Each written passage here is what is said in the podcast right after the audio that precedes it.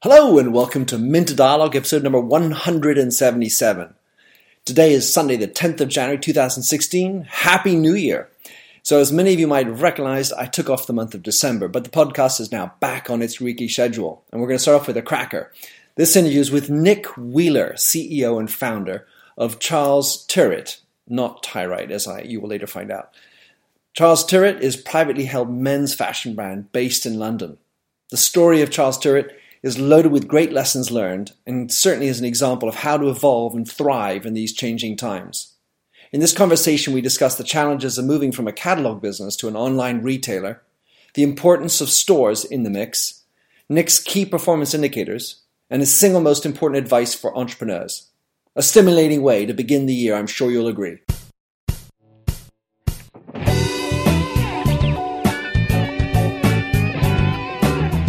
Welcome to the Minter Dialogue podcast, where we discuss brand marketing with a focus on all things digital. I am Minter Dial, your host and author of The Myndset. That's M Y N D S E T dot com, where branding gets personal. You'll find the show notes to the blog for the upcoming interview. Let's cut to the quick. and Enjoy the show. Hello, and welcome to the Minter Dialogue. Today, as I had announced, I have a special guest in the form of Nick Wheeler, an old schoolmate and the CEO and founder of Charles Tyrite. I hope I got that spelled right. So, Nick, tell us who you are and what you what you're up to. Um, you've got it spelled right, but you haven't actually pronounced it Oh, right. gosh, it's. Charles Tyrite. Oh, Very important. Yeah. Um, gosh, what did I? I mean, I, I, I, started this business back in 1986, and uh, I always think of myself as being a tortoise in the entrepreneurial world. Uh, I think entrepreneurs are either hares or tortoises. Hares grow a business, build it fast, sell it, float it, move on to the next. Tortoise is just slow and steady, and I've just been growing the business over the last, slightly depressingly, it's now 30 years. But uh, growing up for 30 years, and, and I've actually loved pretty much every minute, except for when I went bust and, and nearly went bust, and a few other sort of mishaps. Well, they say that uh, failure is a, a, a ca- you know something you need to have a wing on your on your shoulders as an entrepreneur. Do you agree? I think you learn a hell of a lot more from your failures than you do from anything else. Um, when I went bust, I learnt so much. It becomes so painful that you actually take it in and you learn it. I- I, think a lot of people spend a lot of time, you know, they have mentors and they read books and they listen to other people. But when you're actually doing it yourself and making the mistake, you actually learn from it. It's the it's the scars on your body, and you, you you can look at them and remind yourself about that. What was the what would be the, the key learning that you took if you were willing to share for others to, to, to try and have a you know a, um, a, a share of your scar? Uh, the key learning would be focus. I went bust in 19, uh, eight, in 1994, and I very nearly went bust again in 2007. And I went busted both times for exactly the same reason, and it's that I lost focus. And I think as an entrepreneur, when you're running a business, you get you get very wound up with what you do, and when things start to go well, you start to potentially become a little bit bored and you start to look for other things to do. So in 1994, I had a great little business. We were doing two and a half million pound sales, making two hundred fifty thousand pounds profit, and I was just bored. I just felt, you know, I looked around and Jimmy Goldsmith and you know was was was, was being a, a you know an amazing sort of blockbuster entrepreneur around the world. So I thought, if he can do it, I can do it. If, I, if he can do acquisitions and asset strip, I can do it. So I bought a little chain of children's clothes shops. I was a men's mail order shirt business. What I thought I could do to a children's retail clothes chain, I, I have no idea. But I lost more money in three months than I made in the last three years and went bust. Oh, So the tortoise didn't go back into its shell, though; it came back out rearing, right? The tortoise comes out thinking, right, actually, I'm a shirt seller, and I'm going to bloody well stick to shirt selling. Mm. And it's funny because you know, I, I, and that's exactly what I did, and and and moved forward, moved the clock forward ten years, and we were at forty million pounds sales, making four million pounds profit. had a great business, but time you sort of people sort of you know the problem with time is you forget you, f- you forget the lessons, or you can forget the lessons. And uh, and what I did is I effectively did exactly the same thing. I mean, it's just embarrassing. I always say to people, I used to say to people in the business, right, you know, I don't want you to be afraid of making mistakes. It's very important. You you push the boundaries. You go out there and you and you make a difference. Don't be afraid of making mistakes. As long as you don't make the same mistake twice. So then, in 2005 to, to 2007, I, I, I went into um, I went into women's and slightly embarrassingly children's clothes again. I mean, it's just absolutely unbelievable. Well, there's there's a and there is a natural link to it. Uh, what in what in terms Well, of the women. If you so if you're going to women, and then you you know they naturally would shop for the women, but customers will naturally also want to shop for children. So Yeah, the trouble is, is that the women customers there aren't enough. You know, our you know what we sell is we sell classic men's shirts, and men are actually quite funny about the shirts they wear, and men tend to buy their own shirts. And and one thing I did discover over that phase is that men don't like buying women's clothes, and they certainly don't like buying children's clothes. Yeah, so there wasn't a crossover. So there was just no crossover. So we ended up with just a shed load of, of, of, of stock in women's and children's clothing that we just couldn't sell. Nine million quid's worth of stock we couldn't sell. The bank went absolutely ballistic, and uh, it was very nearly curtains again. Well, you know, the, thing, the funny thing about this Sunny, is that these these issues crop up, and especially the term focus or the issue to, to need to focus crop up, and tend to hit you in different ways. So that you, you know, you looking back, obviously, it feels like you did the same mistake, but it comes up for in in different formats. And thinking specifically today, 2016 we have so many choices in resources and opportunities that are popping up all the time. It becomes awfully difficult to keep that focus where the, the selection of choices might be in a completely different field. You're no longer thinking about going into children and women's, but you have so many choices in terms of media and maybe countries. So how how are you managing to keep that focus in today's crazy world where we've got so many options? I think the really important thing, you have to just sort of try to boil your business down to a few key fundamentals. And I've tried, within this business, I've tried to boil it down to basically it's, it, it's quality of product, it, it's, um, it's value for money with us, and it's, and it's levels of service. You know, since I started the business, I have always said we will bend over backwards for a customer. Some of the customers do push the boundaries. Mm-hmm, naturally. Um, we have a sort of uh, a six month guarantee, and we have people. Maybe I shouldn't say this, but people who they come into the stores and they literally get their iPhones out and they say, "Right, I'm just going to put in five months and 29 days so I can bring all this stuff back and get new stuff." And they mm. literally they're so upfront and blatant, typically in the states. Mm-hmm. But it's uh, so they push the boundaries. But but ultimately, you mustn't let your you know, if you believe in service, you can't let a few people mm-hmm. sort of stop you from doing what you believe is right. Mm. So it's, it's quality value service, and and then also I, I, just think right. I want the people in this business to love working in this business. If you if you can get that, you're ha- you're halfway to having a great business. Mm-hmm. And then I want the customers to love this business, and I I also want the suppliers to love the business. Mm-hmm. And I think you just try to have a few simple. rules. Those are my rules in running the business, and you try and have a few simple rules, and and then you you find that you can cut through all the because you're right. There is so much. There's so mm-hmm. much stuff going on. There's so many ideas and so many channels you can sell through. So many countries, but you just try to you know keep it focused. I, I, I think you know we had a problem where we we did launch in Germany and in the US before we should have done. We should have stayed in the UK. People forget that the UK is a big market. Yeah. You know, you can sell a hell of a lot of shirts in the UK. You know, there are. I mean, there's a great example of a cement company in I think um, uh, Ohio. You know, they're a five billion dollar business. They don't sell Right, any right, cement right. Mhm. outside outside Ohio. You know, we could sell a hell of a lot of shirts inside the UK, mm-hmm. and we went to Germany and the US too soon. Mm-hmm. Before we'd really, you have to you know, absolutely sort of button up your, your, your, your home market.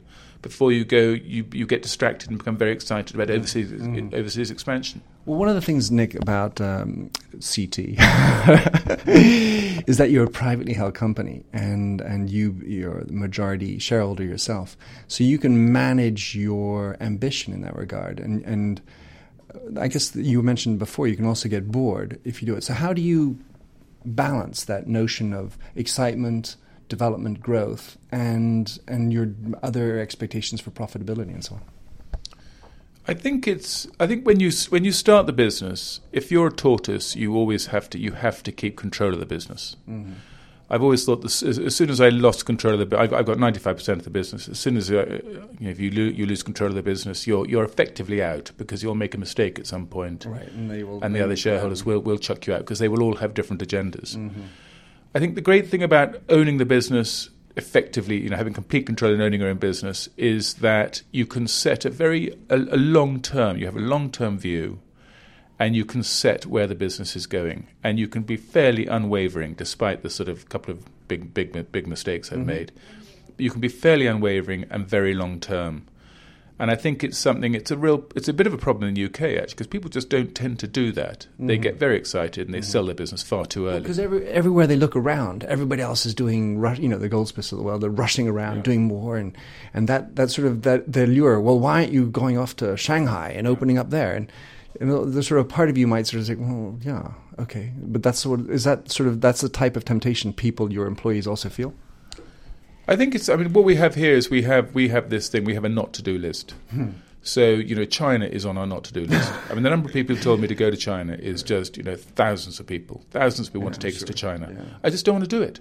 You know, like the like the cement factory in Ohio. You know, I've got a hell of, a hell of a lot of shirts still in the UK, and the US is is slightly bigger than the UK in terms of our sales, but it's five times bigger market. Germany is twice as big a market. Hmm. We don't sell as much in Germany as we do in the UK. Until I've got those three, tho- those mm-hmm. those th- well, two other territories sorted, mm-hmm. we don't want to go sort of just confusing the business by going elsewhere. Right. One of the things that I wanted to talk to you about, Nick, was the the, the, the evolution of the business, notwithstanding the, the bigger hiccups, but from catalog to online and, and having stores and online. How have you managed that transition? I mean, because I've worked with a number of other catalog companies looking at that, and well, it's a vente par correspondance. We we it's very similar, but actually it's not. So how has how has that evolution been for you? And how much of your business, let's say, if you could tell us, is split between if you have that online catalog and in store? Well, I think we were very early into online, and I think when the, you know when the internet came along, right in the early days, when a lot of people didn't even think it would work for for, for, for selling clothes, I just knew that was just manna from heaven. I felt like the luckiest bloke in the whole world. Mm. You know, I'd started a mail order business, which a mail order is was, you know, mail order was pretty down market, pretty tacky. I did. I started it when I was at university, so I had mm. no choice. I had to go to the odd lecture. I did geography, so I didn't have to go to many lectures, but I did have to go to the odd lecture. So I had, so I had a ma- I had a mail order business, and it was sort of you know it was it was great, but it was very niche, and it and it was a little bit down market, you know, because it was mail order. And then the internet comes along, and suddenly the internet actually makes it sexy, and And not necessarily down market. and, and and certainly not down market. You know, now there's a hell of a lot. Well, every business is online, um, and what we found is that it, um, you know, the business. I think we've grown at 22 percent every year for the last 24 years, whatever it is, and I think the internet completely made that happen. And mm-hmm. we do 75 percent of our business now is is is is online and on the telephone. The telephone is a very small proportion of that. The vast majority of orders come through through online. So, the, so a lot of people who are using the catalog are, are going to be going back online to make the order. The catalog is a, is a driver onto uh, onto online, mm. absolutely. As it, as it is a driver into the stores. Twenty five percent of the sales are, th- are through the stores. I think we've got about twenty five stores, and um, you know the important thing is is that the customer chooses where they want to shop and how they want to shop. And a lot of people want to, you know, a lot of people get the brochure and go online, and, and that's how they want to do it, and it works very well. And when they're online, hopefully you can, through a, decent website, you can maybe persuade them that they might want to buy a few other things as well as the things they decided. Right, because the conversions and all that good stuff. So, Nick, uh, you've got these 25 stores, uh, but how do you, and, and you're doing um, something like uh, 190 million pounds, right? That was the last fiscal year. How do you decide whether you need you need to be opening more stores? Is 25% the right balance? Is, is there, how do you configure that? Because that, that, that, I think this is one of the big challenges, especially for the people who are living on and off. I think that's a that's a really it's a very good question, and and we ask ourselves that question a lot. You know, we look around. You know, we are we're very keen to grow the business. You know, I don't want to. I've always said if this business doesn't grow ten percent a year, I will I, I, I, will get rid of it. I, I just won't be interested anymore. Mm. Because uh, you know, through growth comes the excitement that mm. I like, mm-hmm. that I love about right. the business, mm-hmm. and um, you know, we've looked around at other people, and there are people who are opening 30 stores a year. Sure. And we say, why aren't we opening 30 stores a year? And it's something that we're grappling with. Mm. And, and to be honest, you know, we've been going 30 years and I've got 25 stores. That's on average less than one store a year. We're now, we have a policy now, we're opening five stores a year. So it's more than we have been. Mm. Um, and it's something we want to sort of, you know, we don't want to rush it. You know, the world equally is littered with people who've overexpanded in retail, retail units. And when you look at the long-term trends, you know you can see that that retail sales are coming down as a percentage of total sales. If you look mm-hmm. at the total shirt market, retail sales are coming down, online sales are going up. Mm-hmm. You know, do you really want to be going hell for leather into mm-hmm. that into that declining sector of the market, or do you want to be investing more in the online? The problem is there's only so much you can invest in the online. There's only so you know, we're spending a lot of money on, on, on, on getting all our systems up to date. We're launching a new completely new website on the 19th of Jan, actually, which is quite exciting. Wow. Yeah, it is exciting. Quite scary, but quite exciting. Welcome, change agents, to your go to place for stories that ignite your spirit, fuel your purpose, and connect us all. We believe in the incredible power of the human spirit, its boundless resilience, and the inspiration it brings to our lives. On the Driving Change podcast, we'll journey together through the extraordinary yet very relatable experiences of some of the most amazing people on earth. Our mission? That through these stories, we might just spark change within you and awaken a newfound motivation to harness your unique gifts to make a real difference in the world. So get ready to be inspired and join us on this incredible adventure.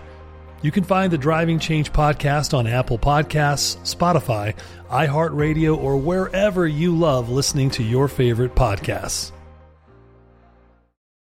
Yeah, well, one of the things that's uh, ex- extremely important in this discussion is when you talk about stores, you own your own stores. Do you have? Uh, I mean, I, and I, I'm not familiar with it, but do you have other retail partners, and or is that sort of verboten? Because you talked about control, and I would say that you know if you look at certain players, having control and your own stores is one of the keys to managing to keep consistency in your brand. I think, I mean, absolutely. We, we have had a franchise arrangement in the past in overseas territories. We've done it in um, the Middle East, we've done it in Spain. And it just doesn't work. For me, it doesn't work. I, I, I don't know. I mean, I, I hope I'm not a control freak, but I just think nobody loves this brand as much as we love this brand. And we have to do it ourselves. Um, so we have to own and manage every single store, and we have to do it how we want to do it because we love it more than anybody else. When um, when I think about it, uh, I think about stores. I think about the contact, uh, the handshaking per se, the you know the visual, the the people relationship is at at the most human level as opposed to via a screen. So the stores provide that, but they also typically provide lockdown leases, profitability challenges. So how do you put that into the mix? I mean, how do you evaluate whether five is the right number to be opening per year? Because you want your ten percent growth. Uh, you also want your brand to stay controlled. Is there? Uh, is there? Um, I was the other number. One of the, uh, the question I was going to ask you, Nick, was: Is there a number that you read every morning that you that that tells you how your business is taking over, other than of course sales? But you know, what is there a number within that that's like the sort of the key to understanding the success that you've had? I think I think the thing I'm most interested in every morning is the is the score we get from this Feefo Oh, thing. Feefo So tell is, us about the Feefo. Feefo is is is, is, a, is an independent online feedback company. So whenever anybody buys from us, they get an email from Feefo asking them to rate the quality of our service and the quality of our product from from excellent to poor. It takes you know two seconds, well, 15, 20 seconds. They can write a little comment if they want, and a lot of people do. And so every morning I will get a percentage figure for all the people who've given feedback in the UK, US, Germany, um, mail order, and and retail, and Australia. Actually, in fact, I haven't I've completely forgot to mention Australia. Down Having under. said all that down under, um, and I get a percentage of people who rate us as excellent or good, both on the quality of service and the quality of product. And I just think if you can get your quality of service to be absolutely at which which I reckon you know we would hope to be over 98% of people rating our quality of service excellent or good. And you know sometimes we get you know we get problems and when we have problems typically in deliveries you know we know about those problems often before the delivery companies know about the problems. Mm-hmm. You know we've had problems going into Right. the states where at JFK they've had problems you know, with shipment, you know, in, in, inbound coming in from the UK, and they, the, these conveyors have bust, and we've rung up the the, the, the, the, courier, and they have no idea they have a problem. We know mm. about it because the customer tells us, and we get that instant feedback. Mm. So they're a really strategic component of your business, the Feefo folks. Yeah, really important. Really important. So, um, when you uh, talk about customer service, um, how do you manage customer service? Because in the end of the day, today you have, uh, p- you know, the customer goes wherever they want. they you have Feefo, which is sort of one way to channel it, but you also have to deal with the telephone calls. You have to, and do you outsource that? How do you manage? How do you approach customer service in this sort of multi-digital channel world? I think the we, we have an objective with customer service is to be like the um, is it the Heineken customer service where you know you walk down a corridor and at the end there's a very dusty door that advert where you open the door and that's the customer service department and there's just nothing in there because you know they obviously they're saying they just don't do anything wrong. And what we what we what we try to do with customer service absolutely no way would we ever sub it out. You know we do it all in house mm-hmm. um, we have call centers here in London Bridge and in Milton Keynes we'd never send it out to India even in our own call centers mm-hmm you know, we want to do it here and we want to have control over it. And it's about looking at the reasons for the calls and the reasons for the mm. emails and the reason for the feedback and really getting to the bottom of it and working out how you can stop those things happening. Mm. You know, if you do things right every single time, you know, what I mean, the customer doesn't want much. You know, they want to order their shirt, they want to call up or they want to be online, they want it to work perfectly normally, perfectly well. They want the shirt to arrive on time in a box in a, in a condition that they that they expect, and they want it to be the right size mm-hmm. and, and, no quality problems. And then they'll, and then if that happens, they don't contact you. Mm-hmm. So you don't have a customer service team. Mm-hmm. If you're doing, if you're absolutely perfect, you don't have a customer service team, mm-hmm. and that's what we try to, we'd like to aim for. I mean, obviously, it is not quite like that. No, of course. Customer service doesn't quite work like that. But we've got a big project going on at the moment, which we call Skyline, which is. Um, just really getting to the bottom of every single, you know, every single contact point, mm-hmm. why it's happening mm-hmm and working on the you know the root cause of it and trying to stop you know to change you know to change the business to make sure that those problems don't happen. One of the questions I was going to ask you was with regard to customer service. You're in in four or five countries. Do you see any differences in the way that people complain and relate? I mean, you mentioned the Americans with their, yeah. their five month and yeah. 29 days. Do you, do you find that uh, you know a certain class of people criticize more, so it's harder to get the A plus? Um, it's actually, I mean, the scores are pretty consistent. Probably the happiest customers are actually Australia, which I find amazing because Australia, you know, we ship every, we have one warehouse in Milton Keynes, and we ship everything from there. Which, you know, if you live in Northampton, it's fine because it right. goes an hour away. If you're living in Australia, it's a hell of a distance. And actually, you know, but the Australians are they are they are the happiest customers. But I think you get, I mean, there are different traits in mean, Germany obviously don't use credit card as much; they have mm-hmm. credit. Mm-hmm which is a bit of a nightmare for us because right. it means that they they'll happily order three products right. knowing that they but can send that's two the back. German way. Which is the German way. It is the German way, and that does cause the German returns are very high. Not because they don't like the product, but just they're sending two back. That's, they, their, that's their tradition. It's been yeah, that way. Yeah. yeah, for sure. And it causes that causes issues. Mm-hmm. Um, but generally, I mean, I think we're lucky in a way in that we deal. You know, our customer is basically men, mm-hmm.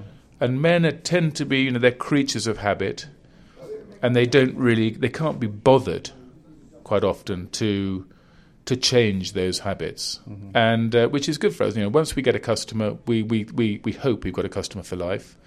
I think with men, you're more likely to have them for life than than, than with women, who are, who are you know constantly testing, trying to improve things. So, if you were, um, I've got two last questions for you, Nick, before you have to run. Um, if you were approaching a new country, would you uh, would how how would you go about that? How would you advise, or you know, how would you even think about doing it? Store, online only, one city first. How do you? What's your? What would be your leitmotif? What have you learned to date? Well, for us, I mean, we we obviously are predominantly an online business, sure. and so without a shadow of a doubt, we would go online, um, and that's what we did. It's what we did in Germany. It's what we did in the US. It's what we've done in Australia. We've only we, we've got we've got six shops in the US now, but we've got no shops in Germany and no shops in Australia. I see. And you know, Australia is a sort of you know we went from the reason we went to Australia actually is we looked at our we looked at what we were doing in Australia and we saw we were doing a million pounds sales a year in Australia from doing nothing. We thought, crikey, you know, Australians like they, they they like our shirt. This could work. So we, we, we, we started doing some some some um, inserts and some just small amount of marketing in Australia. And the next year, we did 50 million pounds sales in Australia. Nobody on the ground, no office, no office in Australia, nothing. And we just realised that there was a, you know, it was possible to do an online business overseas without having people on the ground, without having overhead, and you can really drive a drive a great business. So um, you know, we are looking at other territories at the moment, um, which we will go into online only. Wow. Okay. So, last uh, question about uh, the brand. So, uh, you mentioned how important a brand is for you. When you're talking about uh, hiring employees that are, you know, happy, committed, uh, what are the types of things you look for to understand that this is the right thing? It's one of the hardest things to do is to understand the long, the long-term excitement, if you will, of a prospective employee. What are the what are the the criteria you look for that believe that are fitting into your brand when you're talking about employees? I think you just try to. Oh God! I mean, it's a difficult one. I mean, Well, there's the suppliers. You know, you, as you were saying before, you want to have, you want to have your brand spread out. You know, you want your customers happy. You want your, your employees. And the challenge in today's world is that your, your employees, a lot of them, seventy five percent of your business, are happening via a website where there's no employee interaction per se. So the, the, the issue of that employer, the employee excitement, the employer brand, isn't necessarily immediately transmittable or transmissible. I'm not sure. Uh, to the customer because it's going through an interface that is the internet. Yeah, but I think I mean the you know the employee. I suppose the point about employees is that you know we have a we have an an office here in London Bridge. We, we've only been here a year, and we moved here to this. To, we moved particularly down to London Bridge because it's the sort of place where you can find buildings that have single floor, single big floors. Because in the old building it was a real rabbit warren, and I used to. You know, we were in White City, and I'd used to wander around. I'd find a mm. door, open the door, and find six Oh, people in there. who you? I had no idea who they were or what they did, and it was just sort of ridiculous. And I wanted it on one floor so everybody could feed off each other. And, it, and you have to choose people who are. I don't know what it is. It's sort of it's just positive. People who feel like you know anything's possible. You know they won't take no for an answer. In a way, I suppose I'm trying to find people who are a bit like I was 30 years ago, mm-hmm. where you know you will kick down any door to get something done. Mm-hmm. It's about getting on and doing things. It's not about talking about things. Mm-hmm. It's about doing things. And the great thing about having everybody on one floor is that, you know, or, or the danger of having them all split up into different behind closed doors is nobody knows what anybody else is doing. Mm. And hopefully, when you're on one floor, it all just sort of rubs off on everybody, mm. and you all understand that there's a common goal, where we're all going, what we're trying to do. And you have people who just believe in the business. They believe in the business. They love the business, and they love doing what they're doing. And they love the people they work with as mm. well. You know, one, that's one of the really important things you know, I have new starters every two weeks. I sit down with all the new starters.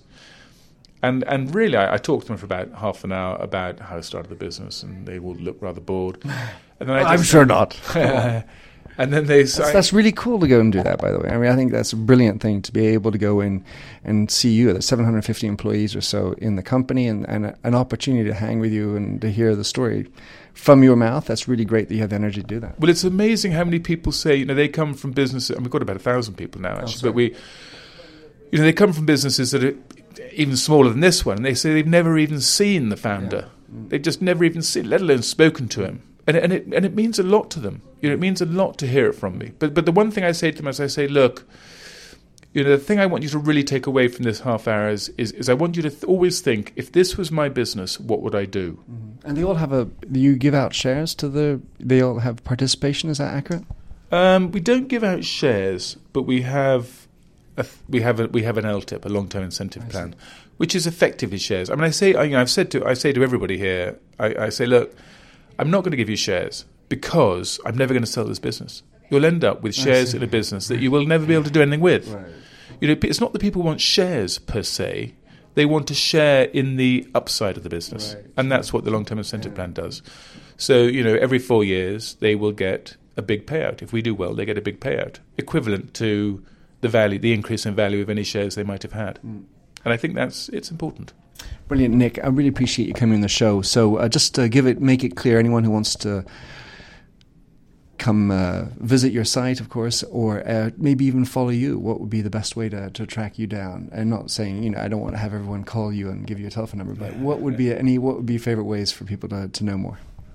I think well, well, obviously, I mean, the best thing to do is to visit the site and buy loads of shirts. After the 18th of January in particular, I suppose. Uh, after the 18th of January, with the, yeah, with the new website. But that's um, www.ctshirts.co.uk. And the best way to track me down, I mean, I actually, on every shirt bag, um, it has my email address. Oh my gosh. And my email address comes through to me. And if anybody wants to email me, my email is nickw at ctshirts.co.uk.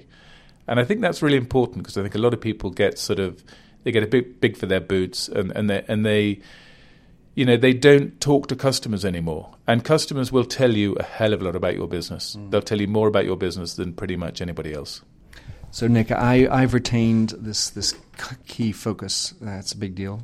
Customer, the importance of the primacy of uh, customer satisfaction, and then the third one for me is the fact that you have the tortoise mentality and a private ownership, and that seems to be the, the three lessons for me. Thanks a lot for being on the show, Nick. Have a great day. Look forward to 2016 and the new site. yeah, thanks very much Thanks for having listened to this recording of the Minter Dialogue Show. You'll find the show notes on themyndset.com. That's mindset with a Y, where you can also sign up for my weekly newsletter at forward slash subscribe. If you like the show, please do rate it in iTunes. That really makes my day. Happy trails and enjoy Josh Sachs's Painted Fingers. Oh, fill me all your colors any different way to rid me of the gray and heal me with all your imperfections that you mention in your lack of self security.